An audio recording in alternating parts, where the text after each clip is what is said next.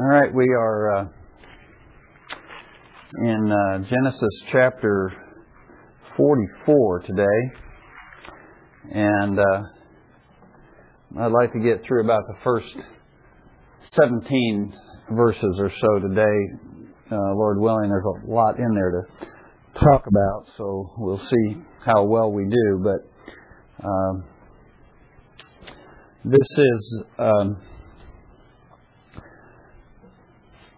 This is kind of the kind of the watershed event in the story of Joseph, uh, chapter 44 and chapter 45. This is where uh, finally everything kind of coalesces together, and uh, the brothers undergo this test that Joseph has uh, devised for them without their knowledge. And uh, as we go through the story, we'll see how the brothers perform uh, especially Judah, but also the other brothers as well. And there's some interesting insight in these verses today uh, as to the frame of mind of the brothers and how they respond. Uh, so this is kind of really the this is the climax uh, in one sense of of the whole story of Joseph. These next few lessons that we're on. So this is kind of what we've been working towards, and it's a part of the Joseph story, of course, that is in many ways the most touching and the most uh, the most uh, moving. But uh, but before we dig into that, we looked uh, last week at the last ten verses or so in chapter 43. So let's try to remember what did we talk about last week. Incidentally, while I'm thinking about it, Uh, next Sunday is Christmas Sunday. There is a worship service, which I assume is at normal time, which would be 10:45, unless they say otherwise.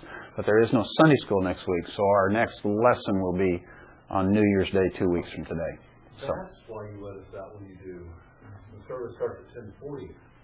Oh, is that right? Yeah. Oh, okay. Well, I, I've been in there at 10:40 and it didn't start. it's supposed to start at 10:40. Okay, at 10:40. Okay, all right.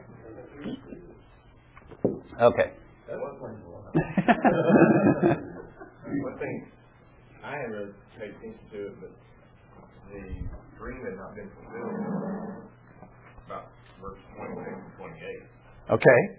It was the second time they'd been there, but I think they didn't bow down the first time. Well, they bowed down, but not all of them because Benjamin wasn't there. Yeah, yeah. So it's really not, the dream is really not fulfilled until the second trip. Yeah, that's right. What else?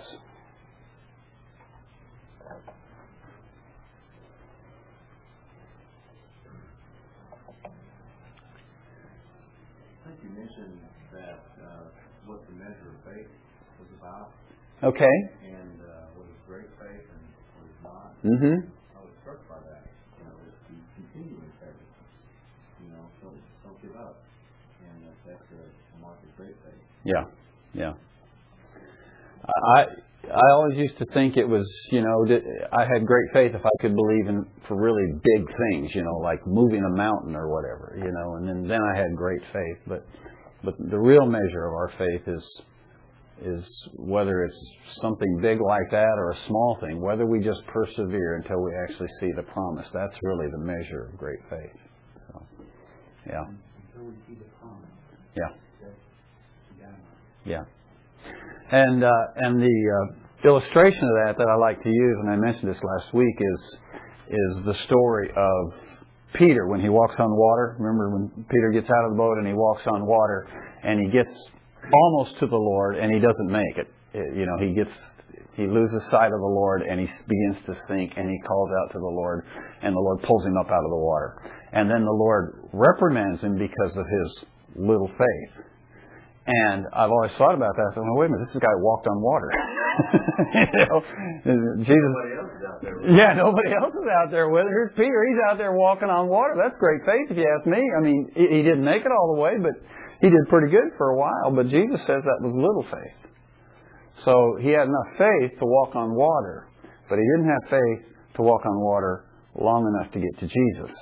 And uh, so I, that's always been instructive to me. That's, I don't remember how we got on that last week. Oh, I, we were talking about the fulfillment of the dreams and the fulfillment of the promise, and and Joseph trusting and believing God until he saw that. That's how we got on that. Twenty plus years.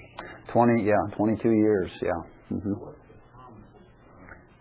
Uh, the the promise was the promise to Joseph that his brothers would bow down to him. The dreams that he originally had in chapter 37 that eventually uh, his brothers and then his parents too would eventually bow down before him, and he had that promise. So all those years in Egypt as he's a slave and you know all these things he's going through in Egypt and then he's eventually promoted to this position of power during all those years the book of Psalms says that that uh, until his word until the Lord's word came to pass the word of the Lord was testing Joseph and so so it was that promise that God gave Joseph in his dreams there in chapter 37 that Joseph held on to and helped him to be the kind of a man that he was all those years until he finally saw the promise fulfilled.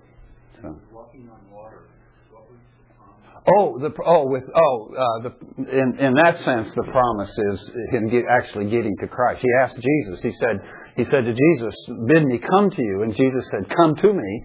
And so he gets out of the boat and he starts to walk, but he doesn't make it all the way. So so the promise there was actually getting to Christ. So yeah. You know, when you start thinking about that, the, uh, the promise to Joseph, I mean, that's not, you know, you think in today's world and the, the health and wealth teaching is so abundant and, you know, things are going to be okay. Mhm. You know, from reality, things are not always okay. Yeah. And that promise that, that Joseph got is not, it maybe doesn't really fit in with what you would think. Yeah.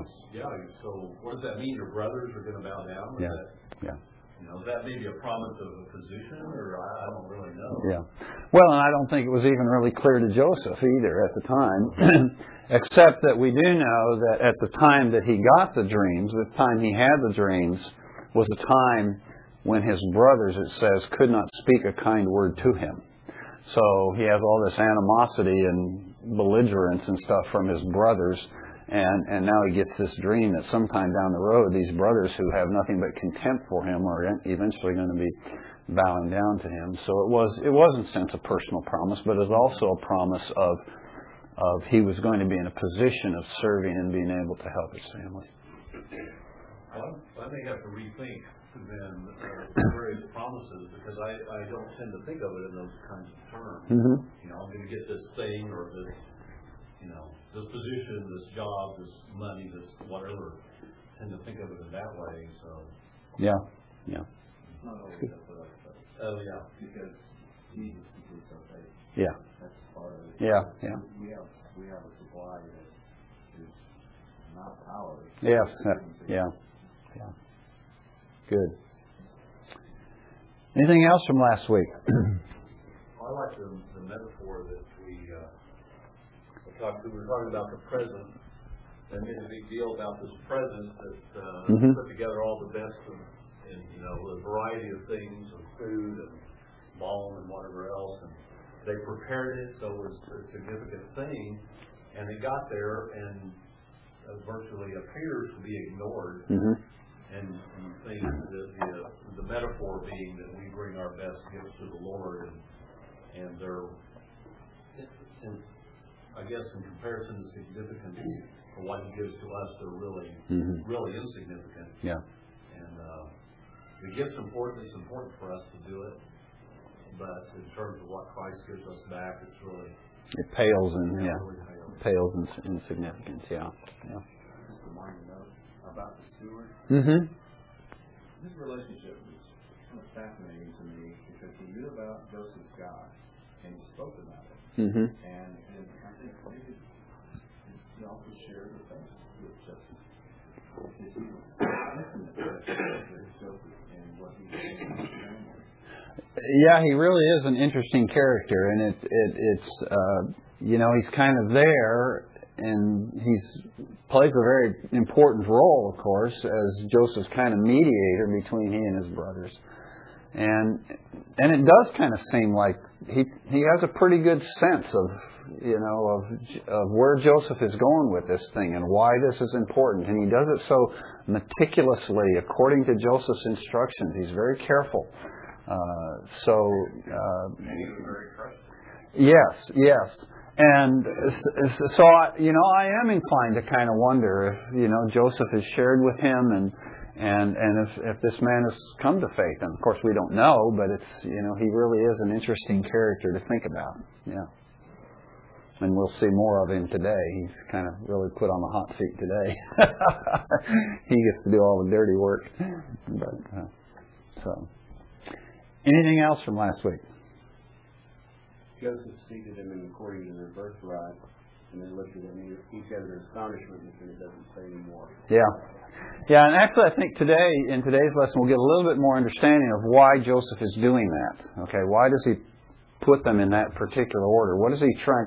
What is he trying to do in their minds uh, as he's uh, as he's uh, carrying out this plan that he's got to, to test them? Well, let's pick it up then in chapter 44 and beginning in verse 1, it says, Then he commanded, this is Joseph, commanded his house stewards, saying, uh, uh, let me stop for a minute. We didn't mention this from last week. They had this big feast. Remember, they have the big feast. He has the brothers. They all sit there in the order of their birth, and they had this big feast. And and it says they drank freely. And I pointed out that uh, though most commentators assume that the brothers were not drunk, actually the the literal interpretation of the word there means that they drank until they were drunk. So I, I don't know if they were drunk, but I'm assuming that they were at least pretty loose. and, I, and I'm kind of thinking that, that possibly what Joseph's doing there is trying to kind of loosen them up. So if there's anything that's inclined to come out, uh, it will. and uh, so that seems to be kind of what's going on there. So then it says, after the feast is over, in verse uh, 1 of 44, it says, Then he commanded his house stewards, saying, Fill the men's sacks with food, as much as they can carry, and put each man's money in the mouth of his sack. Put my cup, the silver cup, in the mouth of the sack of the youngest, and his money for the grain. And he did as Joseph told him. As soon as it was light, the men were sent away they with their donkeys. They had just gone out of the city and were not far off when Joseph said to his house steward, Up, follow the men, and when you overtake them, say to them, Why have you repaid me evil for good? Is not this the one from which my Lord drinks, and which he indeed uses for divination? You have done wrong in doing this. So he overtook them and spoke these words to them. They said to him, Why does my Lord speak such words as these? Far be it from your servants to do such a thing. Behold, the money which we found in the mouth of our sacks, which we, uh, we have brought back to you from the land of Canaan. How then could we steal silver or gold from your Lord's house? With whomever of your servants it is found, let him die and we also will be my Lord's slaves.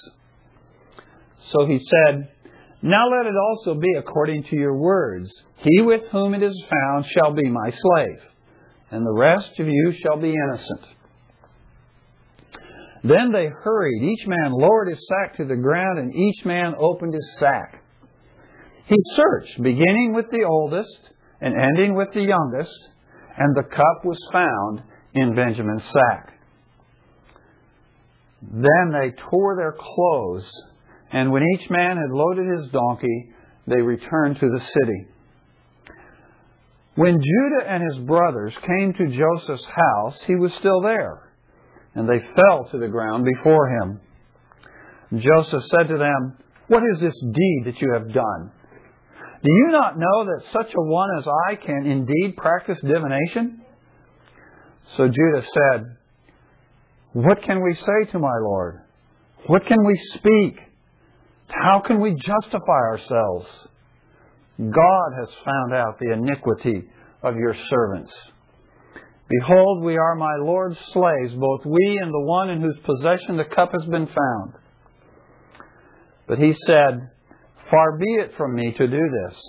The man in whose possession the cup has been found, he shall be my slave. But as for you, Go up in peace to your Father. Okay. Well, there's a lot going on here, and uh, we'll see how much we get a chance to talk about this morning. Uh, but what, uh, as I mentioned, what Joseph is doing here now is, of course, is he is now putting into putting into motion this plan that he has created. I, you know, as I contemplate this plan that he's got and all the details of it, it, you really do get some insight into the wisdom of this guy. I mean, I, I'm sure I could never have come up with a plan like this. But what Joseph is doing, and you'll see this as we go through the story, what Joseph is doing is he's, recon, he's reconstructing the scenario at Dothan. Remember, Dothan is where he was sold into slavery by his brothers. And he's, he's kind of reconstructing that scenario in order to measure his brothers and see, given the same situation now, will they respond as they did then or have they changed?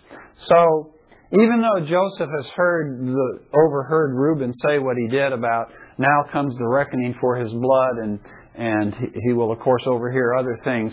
As he overhears those things, Joseph is aware of the words that they're speaking. But Joseph is not interested in words. Joseph is interested in are they really changed? It's not a question of simply are they saying, well, we're sorry for what we did because now we're getting caught? or have they really changed? And what Joseph is doing is he's constructing a test that will put these brothers in, in a similar situation, but in one sense more of a pressure cooker uh, than they had at Dothan. But in a similar situation where they will have an opportunity to abandon the favor, favored brother to save their own skins. And he's going to see how they will respond. And, and uh, the lesson is very instructive in that. So that's kind of what he's doing here. And, uh, and he begins by uh, uh, giving the instructions uh, to his house steward to fill the sacks with food as they did before, and to put the money in the sacks as they did before. And of course, the money in the sacks is no longer an issue. The first time it was a big issue because the brothers thought it was some kind of a frame up or something, and so they were very afraid. But once they returned to Egypt the second time, they found out that the money in their sacks was actually the kindness of God. Okay? And that it was God's kindness to them, and it had been returned to them out of God's kindness. And so now, when the money is put in their sacks, it's mentioned simply that the money is returned in their sacks, just so that we'll know that that Joseph is just continuing to show the kindness to his brothers that he showed before. Okay, so he returns the money, but the money's never an issue from this point on. Okay, so when they open their sacks to be inspected, uh, you'll notice it doesn't say anything about the money. That's not an issue anymore. Okay, that's just uh, that's just more of Joseph's kindness. So the money is returned to the sacks, but then the instruction is given to the house steward specifically to put the cup, he says, put my cup, the silver cup, into the youngest sack. That's into Benjamin's sack. And so the, this cup is put into the sack. Now, you'll notice Joseph does not call it his divining cup. He just simply calls it his cup and specifies my silver cup. Okay, and the cup that he's referring to, the word there, uh, as I understand in the Hebrew, is not a reference to a to a small, regular small drinking cup, but is actually a fairly large, significant goblet type of thing. Very beautiful. Uh, very beautiful silver goblet, okay, and this is what he's this is what he's referring to, and he wants this particular goblet, this very valuable uh, piece of furniture placed into Benjamin's sack. Okay. Now, I kind of feel sorry for Benjamin. I don't know about you, but you know he's kind of he's kind of the pawn in this whole thing. You know this is a this is a, a kind of a tug of war, if you will, or a, a struggle between Joseph and his ten older brothers, and poor Benjamin. He's just kind of in the middle. But in reality, it, that's the way it looks, and it kind of looks like he's a victim in this whole thing. But in reality, what we'll see is that Joseph is actually taking precautionary measures to protect Benjamin. And we'll see that as we go through the story. So, uh, so this, the uh, goblet is placed in Benjamin's sack, and it says, you'll notice it's kind of interesting in verse 3, it says, As soon as it was light, the men were sent on their way. Uh, you know, that kind of caught my attention that they were sent. It's not just simply that they, you know, got up and packed their bags and left the next morning, but there was actually a sending of them. And uh, later in the passage, it refers to Joseph was still at the house when they returned. So the impression that I get is that the brothers apparently spent the night at Joseph's house and that Joseph was involved in this sending off of the brothers in the in the morning. So uh, so you have not only do you have this very warm reception that they had the day before and the great feast where they all sit around and just have a great time together and drink freely and they're they're just having a good time together but it appears that you know that as they're as they get up to leave in the morning joseph's there to see them off and to send them off and uh, so joseph is creating a situation that completely puts these guys at ease as we'll see And there's the donkeys again. and there are the donkeys again, you know. And uh, and I was thinking about there are the donkeys, and it's as if to say we're out of here scot free. You know, we were worried about being made slaves with our donkeys, and now here we are. We're out. We've, we're uh, we're loaded down with as much food as we can carry, and we got and we've got our donkeys. We're safe. Our donkeys are safe, uh, and uh, and and and we just had a great time with Zaphaneah, this great ruler of Egypt, and uh, you know they, they, it's, it, you couldn't imagine a better outcome as they leave. Okay, so they get up and they leave. And they're sent away. I, I, and as I say, as I read the passage, it seems to me that Joseph was involved in being there to see them off as they're sent away, and they go. And then, as soon as they're out of the city, just a little ways away, then Joseph calls his house steward and he says, Okay, now here's what I want you to do. I want you to go, I want you to chase these guys down, here's what I want you to say to them. And he gives them the, he gives them the actual words to say. Now, as I read the description of what Joseph tells him, it appears to me that he probably actually told him more than is recorded here, because there's kind of some gaps in there uh, in, in kind of the logic of the things that are said. So it appears to me that there was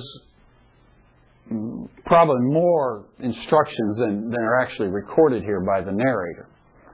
But there are three specific things that Joseph tells the narrator to say to his to say to his brothers when he overtakes them. What are those three specific things that he that he wants pointed out to the brothers or he wants communicated to the brothers? Why have you repaid evil for good? Okay, so the first one is why have you repaid evil for good? The second one is what?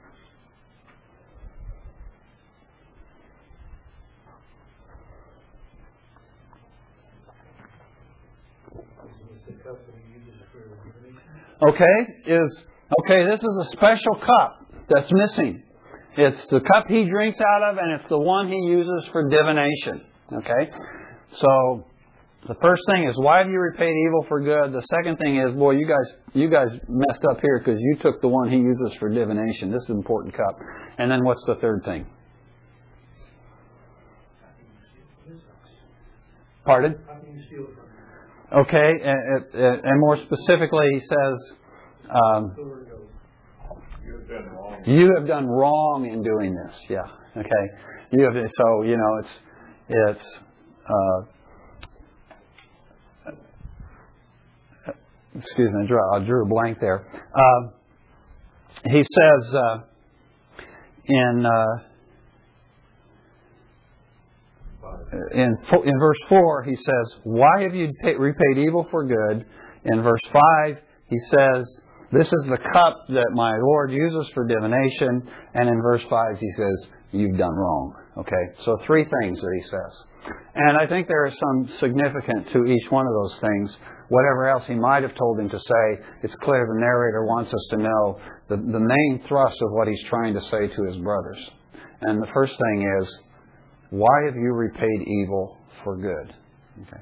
And the significance of that is that this whole idea of evil and good is a, is a, a, a dominant theme that runs throughout this whole Joseph narrative, right? So this whole idea of repaying evil for good, that starts all the way back in chapter 37, doesn't it? It starts back in chapter 37 where Joseph is, is pretty much the kind of the goody two shoes, so to speak. He's the good son, and, and, and the brothers, they look at him and they're jealous and they resent him and they resent the favor that, that Joseph gets from his father, which of course Joseph has no. So Joseph really has has really not done anything particularly culpable. Uh, as I pointed out when we were in that part of the story, I I think maybe he was maybe not as wise as he could have been in some of the things he said, but but Joseph is pretty much innocent and he's treated evilly. He's treated with evil. So this whole idea of evil and good starts very early in the story, and the idea of of receiving evil for good is begins very early in the story, and that's been Joseph's. That's kind of been Joseph's experience as he goes through life. He's treated this way by his brothers several times, and then he gets to Egypt and he does very well for Potiphar, and, and then this thing, whole, whole thing happens with Potiphar's wife, and even there he takes a he takes an upright stand. He's he's morally pure. He does the right thing, and what does he get for it? He ends up being thrown into prison. And and then again, the, the, these two guys come and they need their dreams interpreted, and Joseph interprets their dreams, and he asks he asks the cupbearer to remember him. he does these good things for the, and the cupbearer just forgets him, and he's re, you know, he's returned. So this idea of being returning evil for good just kind of is all the way through the passage. It's all the way through the story.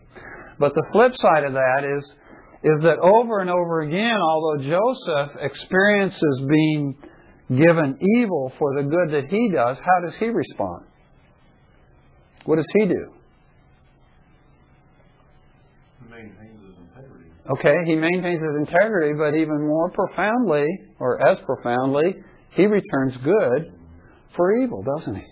So over and over again in Joseph's life, he, he's just such an example to us of when we are done wrong, will we turn around and do good in return? And that's what we see with Joseph. So even though this test that he's doing for his brothers is, is very difficult for them, his ultimate intention here is to do them good. And, um, and, and he keeps showing that to them by putting the money in their sacks and entertaining them with this great feast and things. So, so we have this whole idea of evil for good, and we see also throughout the story the whole idea of good for evil. And, and then uh, the other idea of evil and good that we see throughout this whole narrative is the idea that God takes evil and He turns it to good, which is, of course, the kind of the main thrust or the main point of the whole story is that God takes this whole, all this evil and God turns it to good. So when. Really haven't done any evil. Pardon? They didn't do anything. Well, uh, in this particular case, they didn't do anything. Yes, uh, but as becomes clear from the, what Judah says, is, is that Judah realizes this is not about a cup. This is about something else, as Judah realizes so powerfully. Um, so, so anyway, this idea of good and evil is kind of woven throughout the whole story. And, and as I was thinking about that, obviously the narrator wants us to think about that. He points that out to us again. That one of the things that Joseph is saying to his brothers is, you got to think about this, guys. This whole thing of evil for good. And when when the when the uh, cup or uh, excuse me, when the steward says to the brothers, why have you returned me evil for good, or why have you returned evil for good? I think what Joseph is wanting to do is he's wanting to if you will, activate their conscience. Because in reality, they've not done anything evil here. As Charles just pointed, out. they're not taking this cup. They're completely innocent of that. But what Joseph is wanting them to think about is you guys really are guilty of returning evil for good. And why do you do that? Okay. But even more than that, I think one of the things the narrator is trying to, to do is this, of course, is Moses as he puts this story down in writing uh, for the children of Israel out in the wilderness. And I think what this, this whole idea that God turns evil to good is an important lesson for the children of Israel to learn as they're out in the wilderness. Because they have just come out of 400 years of slavery in Egypt. Now, if you had just come out of 400 years of slavery in Egypt, how would you be thinking about the last 400 years? You know, you wouldn't be thinking real well of it, would you?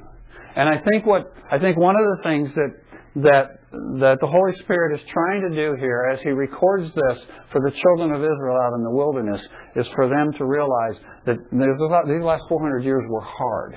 They were difficult. But God had a higher purpose that was in mind. And God was doing a bigger thing. Okay. So this whole idea of evil for good and good for evil and God turning evil to good, this is woven throughout the whole story and that just comes out to us here. So he says, Why have you returned evil uh, for good? Uh, and then he says, Is this not the one from which my Lord drinks? And which is indeed which he indeed uses for divination okay? And this is where you know we all go whoa wait a minute what's going on here? Joseph practicing divination okay? Well i don't think joseph practices divination okay? And uh, there's several reasons why i would say this. Um, but before I get into all that, what is this divining cup? What's he talking about here? Well, uh, for all you people who are Lord of the Rings fanatics, you know, you know what a divining cup is because you see it in the story uh, in the in the first book in the Fellowship of the Ring. It's in the movie as well. When Frodo and his traveling companions, the Fellowship of the Ring, are in that forest. I forget what they call it, Galadriel's forest. And while he's there in Galadriel's forest, at one point he and Galadriel go down and they uh, go down to this area, and there's this beautiful silver bowl, right? And they pour the she pours this water into this bowl, and then Frodo comes up and he looks into the bowl, and when he looks into the bowl, he sees for those of you who are not familiar with the story, this is all, you know, Greek to you, I realize, but for those of us who know the story, it's fun. Uh, so he looks into the bowl and he, he looks into this water in this beautiful silver basin and he can see the Shire. He can see his home and he can see the future of the Shire by looking in this bowl. Well, that's actually a representation of the very kind of thing that was practiced in Egypt at the time you know, more closer to home, uh, farmers in Oklahoma used to use a divining rod. Okay, okay, okay, yeah.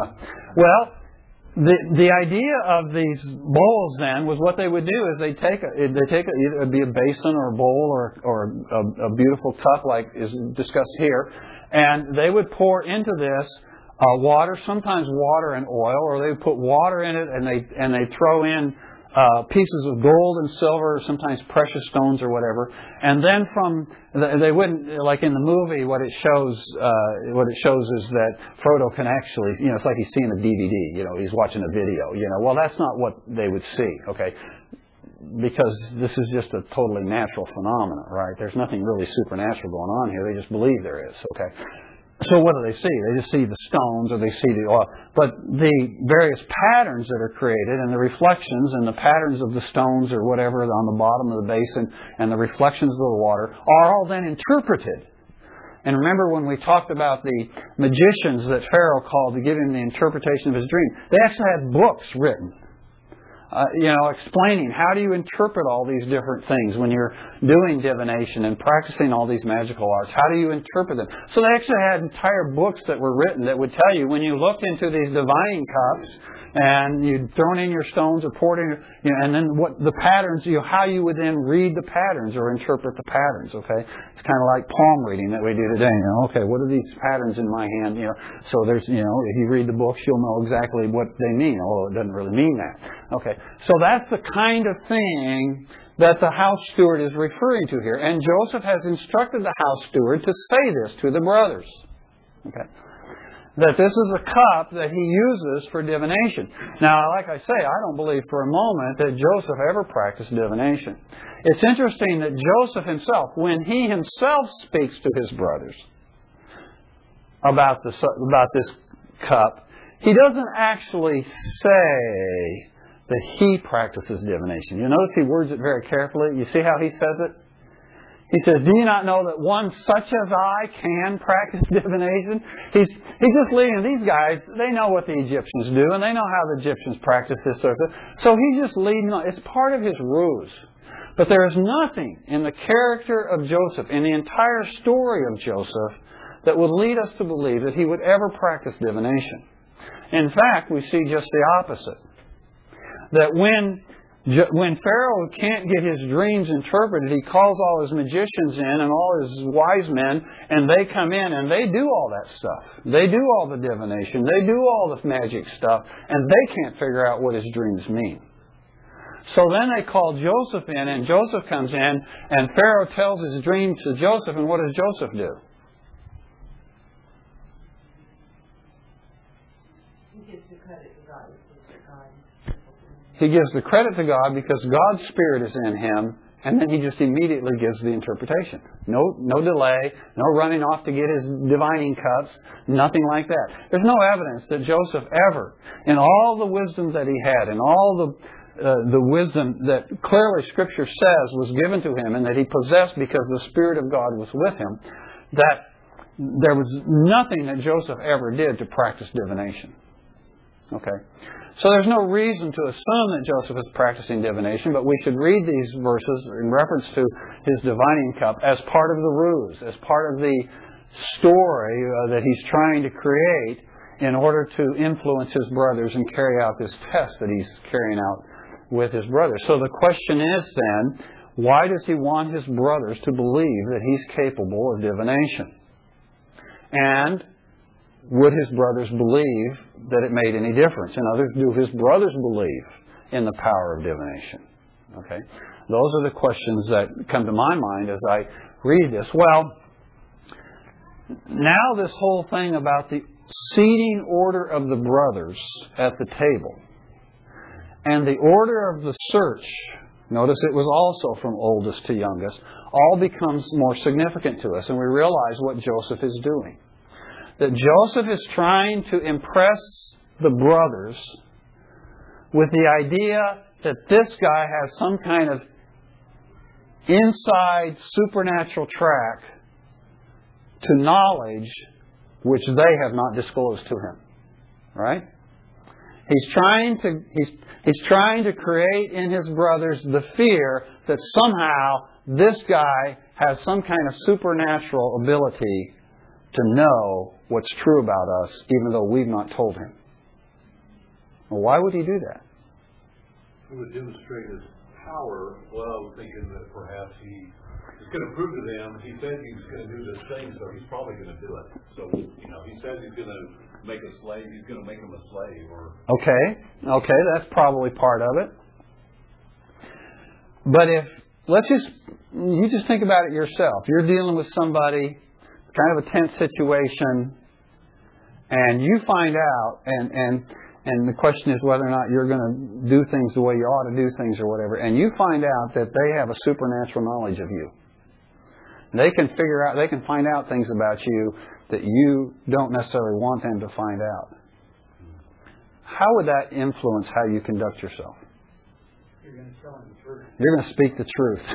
You're going to deal with integrity because you know he's going to know it anyway. So what Joseph is doing is he's built, he's, in, he's, instilling into his brothers a fear that he has this inside supernatural knowledge and, and it would incline them then to speak the truth, to be honest with him. Okay. Now, I don't know, we have no idea, whether or not Joseph knows from his past experience with his brothers whether they were superstitious or not. I mean, there's a good chance they were, uh, given other things we know in the past that they were, given other things we know about them uh, given their intermingling with the Canaanites and all that sort of thing, it's a good possibility that Joseph knew my brothers are superstitious. but even if they weren't superstitious, even if they didn't believe in the power of divination as an inherently powerful instrument, it's very clear to them that this guy apparently practices divination and He's got knowledge of us we have not disclosed to him. He has some kind of supernatural. So he's practicing divination, and if he's not getting it from divination, then God's let, God's cluing him in anyway. So what Joseph is doing is he's instilling in his brothers this sense of we, we better be absolutely honest here because this guy, this guy's going to know it if we aren't. Okay? I think the, uh, you can tell from what they say all the way through this, that what they did twenty years ago is still in the forefront of their mind. It's like, I think a lot of times we're like that, it's like, you know, we sin, uh, we're just waiting for the axe to fall. And Yeah. For twenty years, they've been, they've been covering up this guilt, Yeah. and, and they're just waiting. So it, it'd be an easy jump for them, whether they believe in divination Yeah, or not. yeah. To think, well, God is gonna, he- he's Yeah. out there to get us Yeah. at some point in time, because that's what we think here. Yeah, We're yeah. gonna find the And that's clearly what Judas says then. Yeah, yeah. and, it, and and it's kind of a, I mean, I think we do that. I know, you know, we sin sometimes and things go wrong later down the line. Okay, now is God being back with me? Or, Mhm, mhm. You know, well, I deserve this. Yeah, yeah. Ins- Instead of, and, and I think it's a, not to treat sin lightly, but it's, it's kind of a misnomer of God's grace and forgiveness. Yeah. And this, this has nothing to do with sin. God's about to be really good to them. Yeah. Well, but in one sense, it does have to do with their sin because, in one sense, God can't be really good with them unless they come to grips with it. Yeah, yeah, unless they come clean with it. But but it's not that God's wanting to punish them. It's that God's God's wanting them to repent and come clean, and then and then He will pour out His grace. Yeah. Christians, sometimes we, even though we confess our sins and dealt Mhm. they're still in Yeah. the back of our mind. Yeah. Well, I really deserve this. Yeah. Somewhere down the line, God's gonna. Yeah. And, and Joseph quite wisely knows how to use that that that aspect of human nature, if you will, uh, to accomplish his purpose.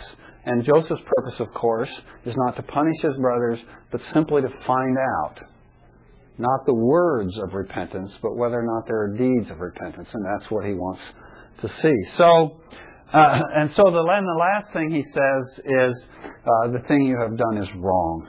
He just he just nails them. Of course, it isn't. They haven't done anything. Okay, but what Joseph is doing in instructing the steward to say that to him is is he's, if you will, he's he's trying to activate their conscience, bring up bring up the past, so to speak. He, he's not mentioning the past to them, but by but by accusing them so clearly and definitively of having done wrong, he's trying to activate their conscience.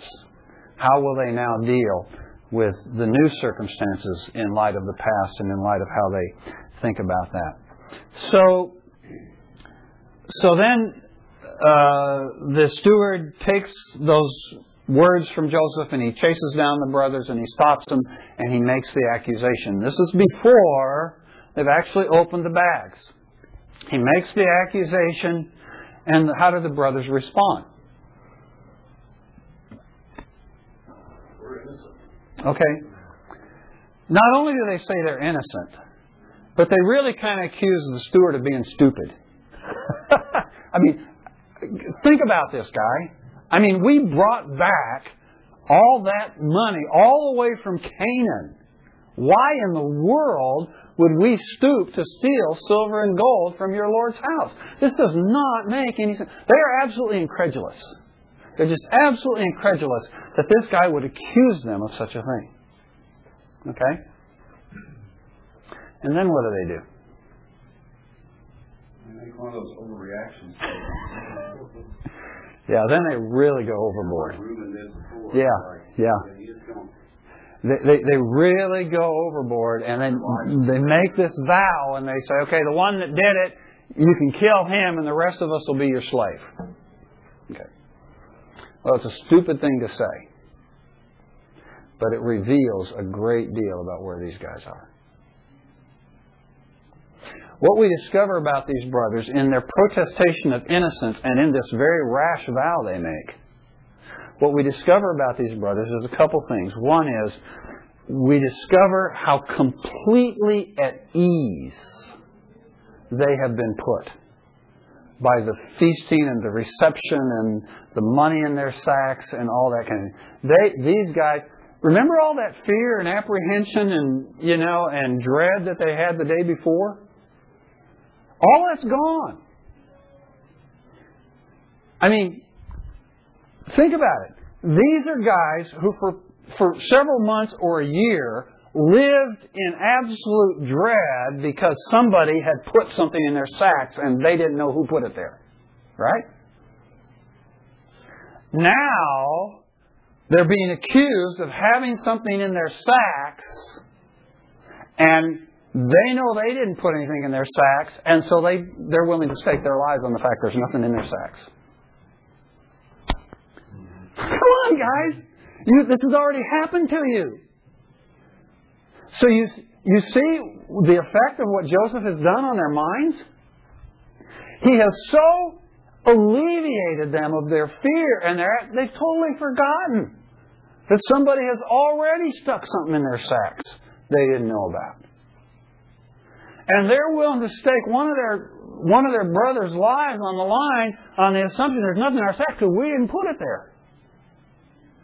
It's an indication of how absolutely at ease these guys are now. We're, you know, we're buddy buddy with Zaphenath Paneah. we feasted with him. We spent the night at his house. He sent us off this morning. We're on good terms with this guy. There's nothing in our sacks. And not only that, we are all innocent. Okay? None of us would do anything like that. Okay, and that in itself is instructive. These are guys who have sacked the city of Shechem. They've sold a guy into slavery. They've lied to their father. They know the kind of characters they have for brothers. But at this point, they are absolutely convinced that not a one of them would have done such a thing. What does that tell you about them? I think it tells you these brothers have not only changed, but they know that one another has changed. And they are absolutely certain that it's unthinkable that any one of them would have done such a thing. And I'm willing to stack my, I'm willing to, I'm willing to, to, to stake my freedom on the confidence that every one of my brothers is honest. That is a change. So when we get to the story of Judah, which we're going to get to uh, Judah's plea, and we get to Judah, and we're going to focus a lot on Judah and the change that take place in Judah, I don't want you to lose sight of the fact that all of these guys have changed. This is a, this is a different collection of guys than we were dealing with at Dothan 22 years ago. And I don't know how that change came about. I don't know how much of that change has just occurred and how much of it has occurred over a period of years. But these are guys who have changed. You know, I didn't, I didn't think they'd changed. I thought they're just being stupid. You know, uh, making rash promises. Uh, no, no, because it, it's very. The promise was rash, but what we're going to see when they actually get to Joseph's house is they stick to it. And basically, what they're saying at this point is it's one for all and all for one. Now that's different. Because what do they do? So the guy searches their sacks. It says they hurry and they get the stuff down off their sacks. You know, obviously we're innocent. You know, so they hurry and they get the sacks down and they open their sacks and he comes around and he searches in each sack and oldest to youngest and he gets to Benjamin and bingo, there's the there's the cup. What do they do?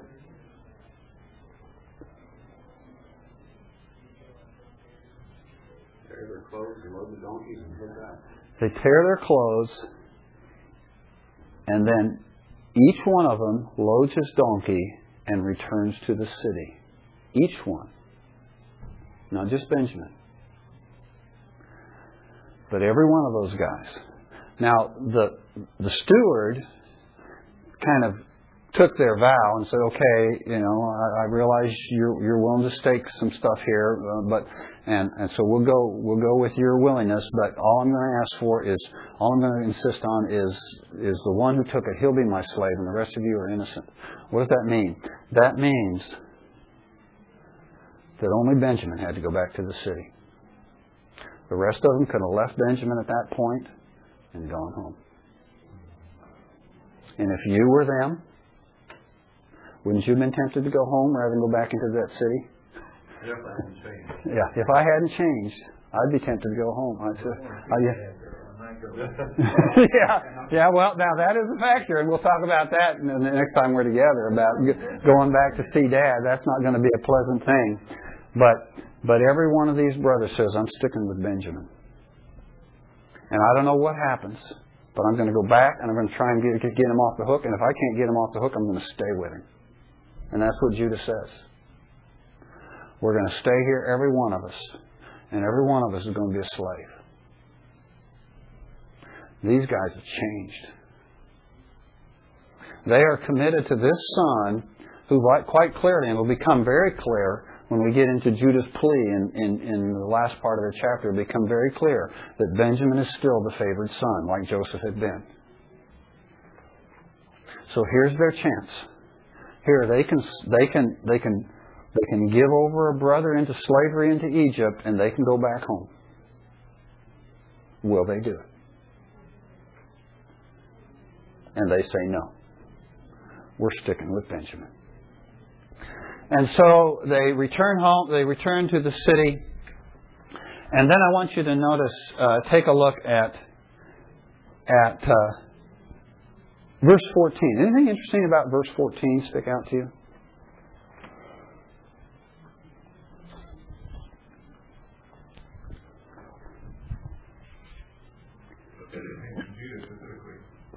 It's the first time. It's always been the brothers, the brothers, the brothers said this, the brothers said that, the brothers did this, the brothers did, the men did that, the men did this, the men said that.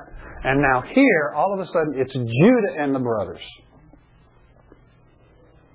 And the narrator puts Judah in the forefront. And we see why as we go on in the story, because then Judah becomes the spokesman. So Judah is now the leader. And we will see what has happened to Judah and how he has been transformed over the years, particularly recently. We'll see how he has been transformed and changed. And, and so there are, there are two things that stand out to me about this. Judah is now the leader, and that is one, it tells us something about Judah. It tells us something about his character. This is a guy who is just really, he's stepping up to the plate morally and ethically at this point. But it also tells me something about the brothers. Because in large measure, who we follow is an indication of the kind of person we are.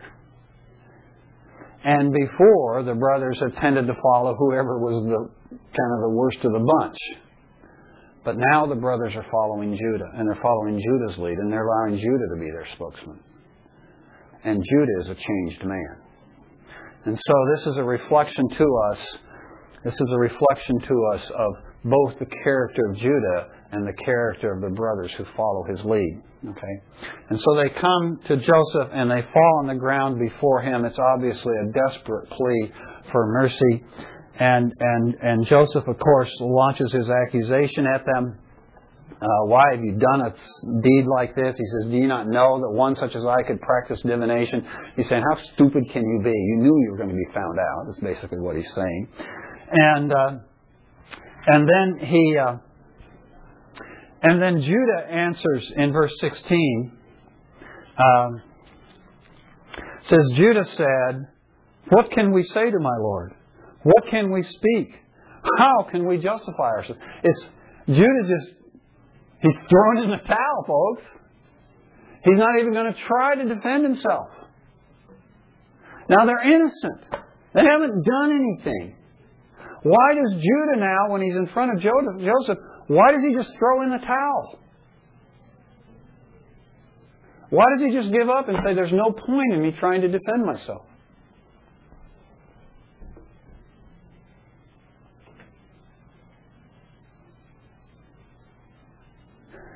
He thinks the guy knows anyway. But if the guy knew, he knew they were, he'd know they were innocent. The reason he gives up and he throws in the towel is because he knows he's not dealing with Zaphenath-Paneah. He knows he's dealing with God.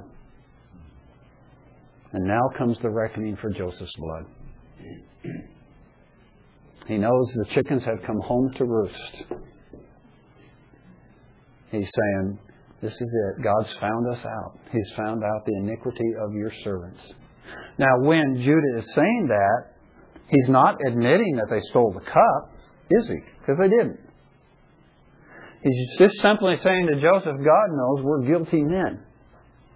Now, what Judah doesn't know, or, or I should let me say this first. What Judah is saying is, God has found out our guilt regarding our brother Joseph.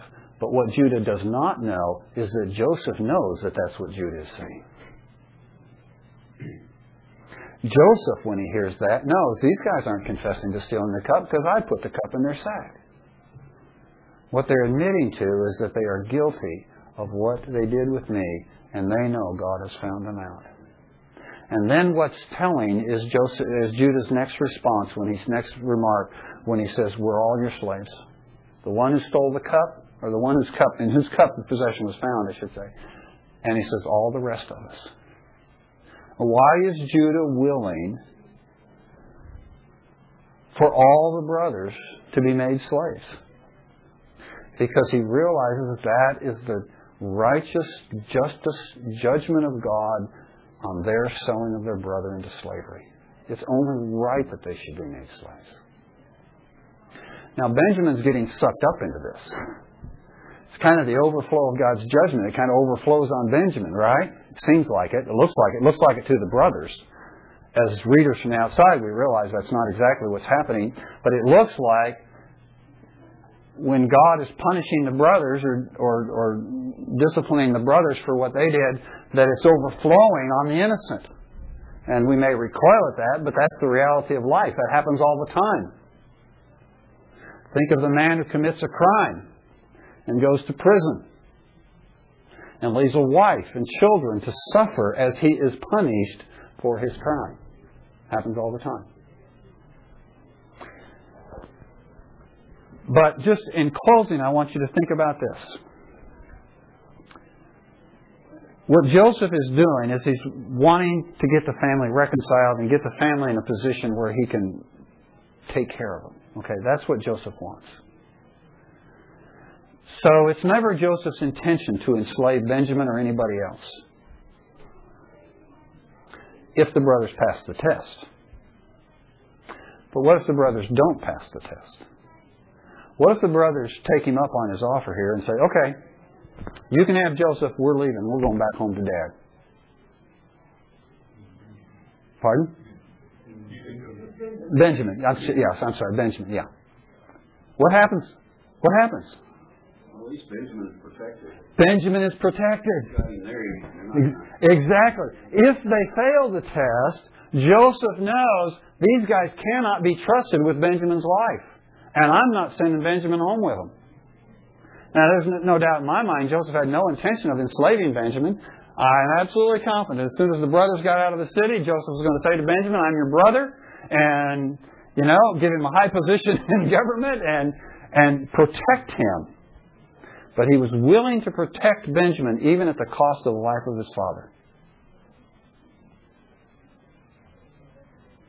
Even though it might cost his father his life, Joseph is determined he's going to protect that little brother he assumed. escorted him back home. Well, I don't think he wants him anywhere around those brothers.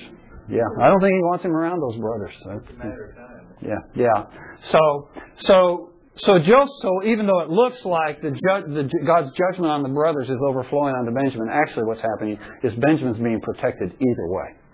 So, well, we're out of town, time out of town. We're not out of town, but we are out of time. And uh, again, no lesson next week, but in two weeks we'll pick up Judah's plea, which is a tremendous. It's the longest speech in all of Genesis, and it's a tremendous speech. So.